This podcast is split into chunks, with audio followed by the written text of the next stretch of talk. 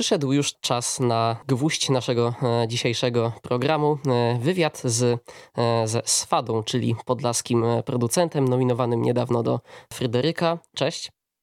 Siema, cześć.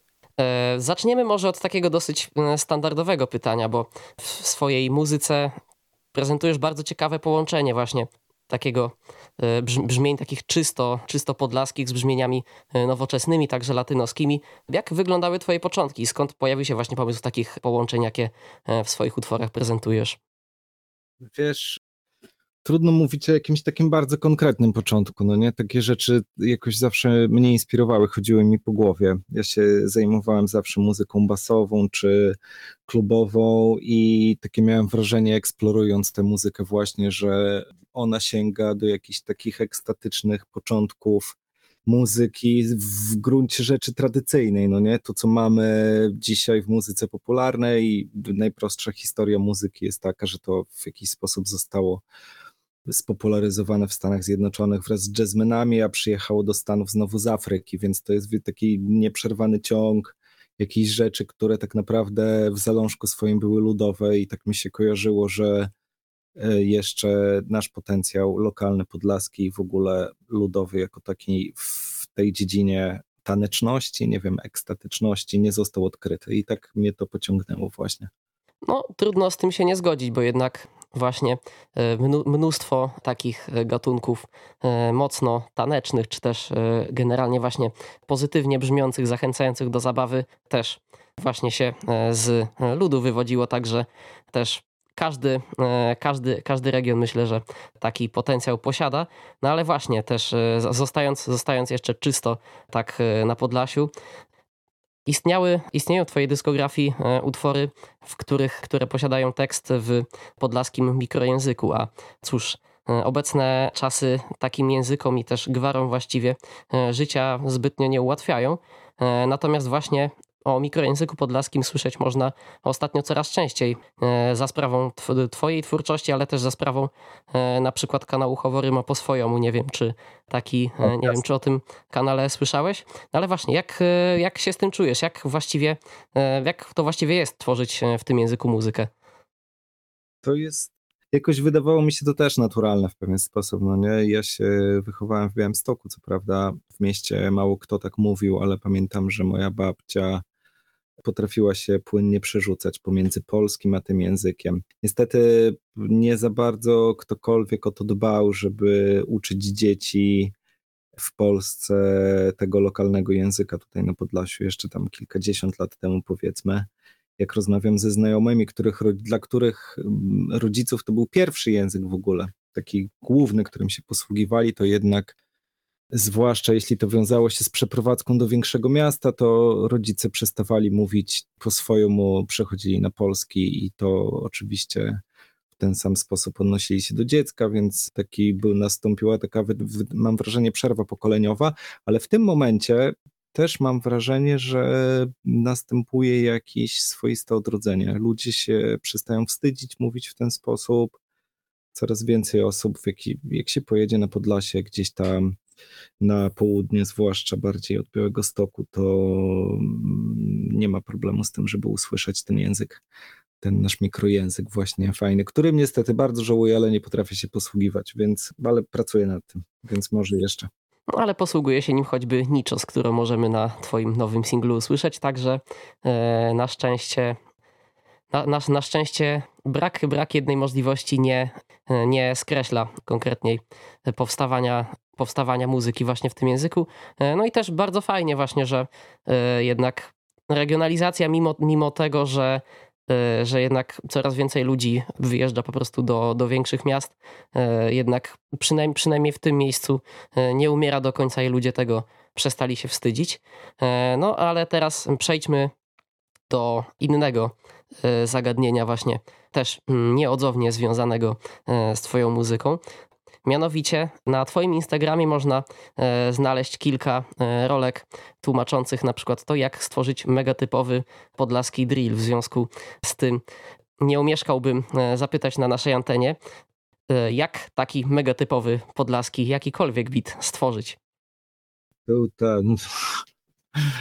Tak, no jest trochę tych rolek, ostatnio trochę mniej jakoś. Za dużo było pracy związanej z wydawaniem singli. Ale jeszcze wrócę do tego tematu.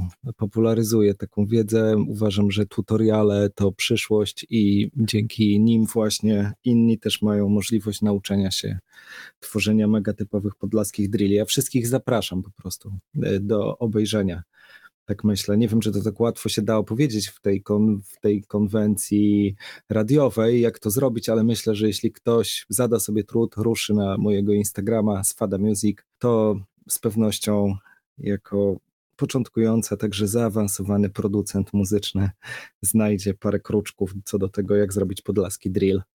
Zapraszam. Świetnie, także tej odpowiedzi na antenie nie uzyskaliśmy, ale uzyskać możemy e, zaglądając na, e, na sociale. No ale właśnie, przejdźmy teraz do, e, i do innego tematu, a konkretniej do tematu współprac. Współpracowałeś niedawno z Nichos, czego, czego owocem był singiel pod tytułem Bahato, natomiast masz za sobą także inną bardzo ciekawą współpracę, mianowicie współpracę z Karoliną Cichą, nazywaną diwą polskiego folku. Owocem tej współpracy był album pod tytułem Sad, e, no, zawierający też liczne nawiązania choćby do kultury tatarskiej, która e, też przecież e, w Podlasie jest wpisana bardzo mocno. Jak tę współpracę wspominasz? Ja bardzo dobrze wspominam współpracę z Karoliną Cichą. My cały czas współpracujemy zresztą w pewnym sensie. Graliśmy koncert niedawno. Będziemy grali znowu jakiś za miesiąc mniej więcej, więc my cały czas współpracujemy, mam nadzieję. Ale tak mówiąc poważnie zupełnie, to tak, bardzo odkrywcze to było. Karolina też ma zajawkę na Podlasie, stąd, ona śledzi te tradycje, ma dobre przygotowanie, jeszcze takie o wiele lepsze niż ja, jeśli chodzi o etnografię regionu tutaj zainteresowania się też w jakiś sposób skupiają. Ona też językowo w jakiś sposób ma takie narzędzia, żeby to badać językowo, więc to jest bardzo ciekawe. Przy tym ma bardzo otwartą głowę, więc ona zrobiła i płytę karaimską, taką z mniejszościami lokalnymi i właśnie ta płyta tatarska, którą zrobiła wcześniej jeszcze z Bartkiem Pałygą kilka lat temu, to ciekawostka. Ta płyta w Polsce była bardzo dobrze przyjęta, ale, ale w Turcji, bo język tatarski należy do języków, do rodziny, do rodziny języków turkijskich. Tak, zgadza się. To ta płyta była przyjęta fenomenalnie w ogóle. Tam Karolina ma jakiś, jest zresztą spiracone, jest wrzuta z jej, ten, z jej albumem na jakieś tureckie strony i ten, i tam są miliony odsłon właściwie, więc ona była bardzo ciepło przyjęta.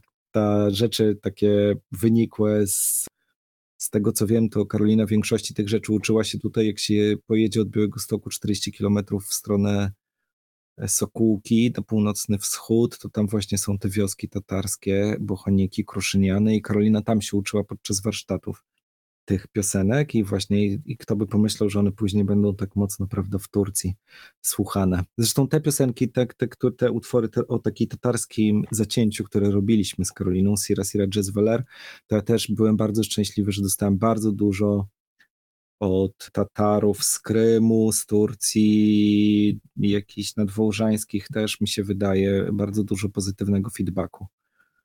Też bardzo fajnie, że, e, że taka muzyka potrafi e, łączyć właśnie tak rozpierzchniętą grupę e, etniczną, jaką są Tatarzy. No też właśnie dotarło do mnie też, że twórczość Karoliny w języku tatarskim y, bardzo, bardzo ciepło została przyjęta chyba nie tylko w Turcji, ale też chyba z tego co kojarzę w, Aze w Azerbejdżanie na przykład. Ale, ale tak, więc ta, ta, ta współpraca myślę też jest y, niezwykle ciekawym elementem tego wszystkiego. E, no, e, ale właśnie też też e, swoistą, swoistą myślę, nagrodą dlatego były, było właśnie to ciepłe przyjęcie przez, przez Tatarów, ale u ciebie też e, swoista e, nagroda też się pojawiła, e, gdyż zostałeś, jak wspomniałem na początku wywiadu, nominowany do Fryderyka. No i moje pytanie w tym temacie brzmi, jakie uczucia towarzyszyły temu, gdy się o tym dowiedziałeś i jak potraktowałeś tę nominację? Wiesz, trudno mówić ten o negatywnych, bardzo pozytywne uczucia, seria pozytywnych uczuć, jest się nominowanym do ten, do ważnej nagrody muzycznej w Polsce. Nieważne, co śpiewali raperzy, różni na jej temat, jest wesoło mimo to. Tak myślę, że można to ująć w krótkich, w paru słowach. Jest to zawsze, wiesz, pozytywne wyróżnienie. Trudno, trudno z tym się na pewno nie zgodzić, ale właśnie poruszyłeś też poruszyłeś też temat raperów, to przejdziemy też może, nie do, nie, do, nie do końca jednoznaczne będzie to przejście, natomiast porozmawiamy sobie troszkę też o twoim ostatnim singlu. Bahato. Jest to utwór w jakimś konkretnym stylu utrzymany, natomiast e, w nie, o nieco innej e, tematyce niż, e, niż poprzednie utwory z twojej dyskografii. Pokazują taki, można powiedzieć, klasyczny hip-hopowy styl życia, mocno na przekór sytuacji ekonomicznej. No i moje pytanie brzmi, czy można się spodziewać jakiegoś kolejnych nowości w tym klimacie, jakiegoś, czy jest szansa na jakiś mały sneak peek? Wiesz co, tak, tak, można się spodziewać. Ja powinienem więcej czasu spędzać na promocji prawdopodobnie, e, ale strasznie dużo teraz się zaczęło po prostu wydarzyć rzeczy, więc ponieważ ja sam prowadzę swój Instagram i to nie nastarcza mi czasu, żeby pisać o wszystkim, co się wydarza, bo wczoraj robiliśmy cały dzień na przykład kolejny kawałek z Nichos jeszcze w, robiliśmy teledysk do kolejnego utworu, utrzymanego w klimacie trawy murawy, więc ale to chodzi mi o to, że mało jest czasu. Natomiast jeśli chodzi o ten, pro, ja nazywam to trochę, upraszcza, upraszczam, projektem Bahato, żeby łatwo było skojarzyć, że jesteśmy tam we trójkę, Nichos, Maxim i ja, to ten projekt jest jak najbardziej, dopiero on się zaczyna toczyć, dopiero on ruszył jakby, no nie, ruszyliśmy miesiąc temu. Ruszyła maszyna. Tak, z singlem ruszyliśmy miesiąc temu, ale 1 września już takie mam z wydawnictwa potwierdzenie. Będzie kolejny singiel, pojawi się na Spotify, wiecie, na platformy wszystkie, więc zapraszam do słuchania. Nie wiem, czy zdradzam tytuł, może nie zdradzam na razie, zdradzę na Instagramie. Zapraszam, ale ten, na pewno będą sneak peeki i, i będzie to utwór równie wesoły, jeśli nie weselszy niż Bahato, więc czysta wesołość z, z początkiem roku szkolnego. Także e, życia, życie na Bahato się nie kończy, a dopiero się zaczyna. E, na początku e, roku szkolnego można będzie usłyszeć kolejnego singla w tym temacie. Świetna to wiadomość. W takim razie myślę, że myślę, że wiele osób byłoby zadowolone. Zadowolone byłoby słyszeć o tym powoli już, już zmierzamy do końca. Natomiast jeszcze, jeszcze już jako takie pytanie przedostatnie, którym tak już bardziej e, odnośnie całokształtu Twojej muzyki, e, bo też myślę, że w brzmieniu wszystkich Twoich utworów e, można to odnaleźć. Czy masz jakiś Twoim zdaniem najciekawszy właśnie wschodni podlaski instrument ludowy? Czy, I czy jest jakiś najciekawszy element, najciekawszy sample, który za pomocą takiego instrumentu otrzymałeś? E, wiesz co, instrumenty, tu jest bardzo dużo ciekawych instrumentów. Gdybym miał wyróżnić jeden, może tak, że, który teraz chwilowo mi się podoba i zamierzam zrobić rolkę na ten temat już niedługo. On tam na którejś rolce się pojawia zresztą, ale tym razem będzie rolka poświęcona e, lirze korbowej, bo to jest najbardziej gangsterski instrument, jeśli chodzi o instrumenty ludowe w Polsce. A to chyba była przy okazji drillu, jeśli dobrze pamiętam.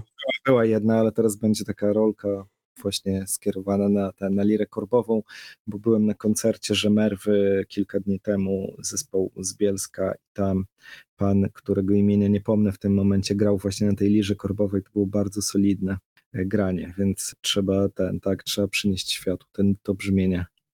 Zdecydowanie tak, a więc e, można powiedzieć sequel, e, sequel rolki o drillu, choć w kompletnie innym klimacie pojawić się może niedługo.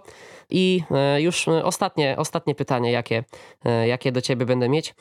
Troszkę, troszkę planów na przyszłość już zdążyłeś zdradzić na temat czy też wcześniej wspomnianej rolki, czy też właśnie nadchodzącego wrześniowego singla, ale gdzie jeszcze, gdzie jeszcze będziesz w tym roku koncertować, gdzie cię można będzie znaleźć?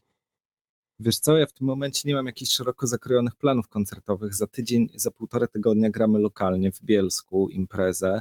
22 września też lokalnie był w Białymstoku, gram z Maksimem, koncert i zaraz potem, ale tam chyba nie mam ustalonej daty z Karoliną Cichą gram kolejny koncert, tylko że w tym momencie nawet nie wiem dokładnie kiedy, ale na pewno jeśli ktoś wbije na moje sociale, to staram się tam na bieżąco informować, jak tylko coś się zmienia w tej kwestii, to od razu tam e, wrzucam informacje.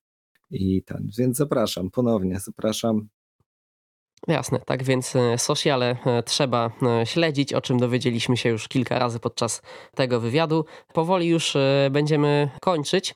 Ze mną, ze mną dziś na, na naszej antenie był Wiktor, znany również jako Swada. Wszystkie jego, o wszystkich jego nowych wydawnictwach, nadchodzących planach można dowiedzieć się z choćby Instagrama Swada Music. Można też zobaczyć kilka razy wspominane rolki na temat tworzenia typowej, typowej podlaskiej muzyki. E, dziękuję Ci bardzo za, za tę e, rozmowę i cóż, do, do usłyszenia mam nadzieję kiedyś jeszcze niebawem przy okazji Twoich następnych wydań. Cześć. Dzięki bardzo, dzięki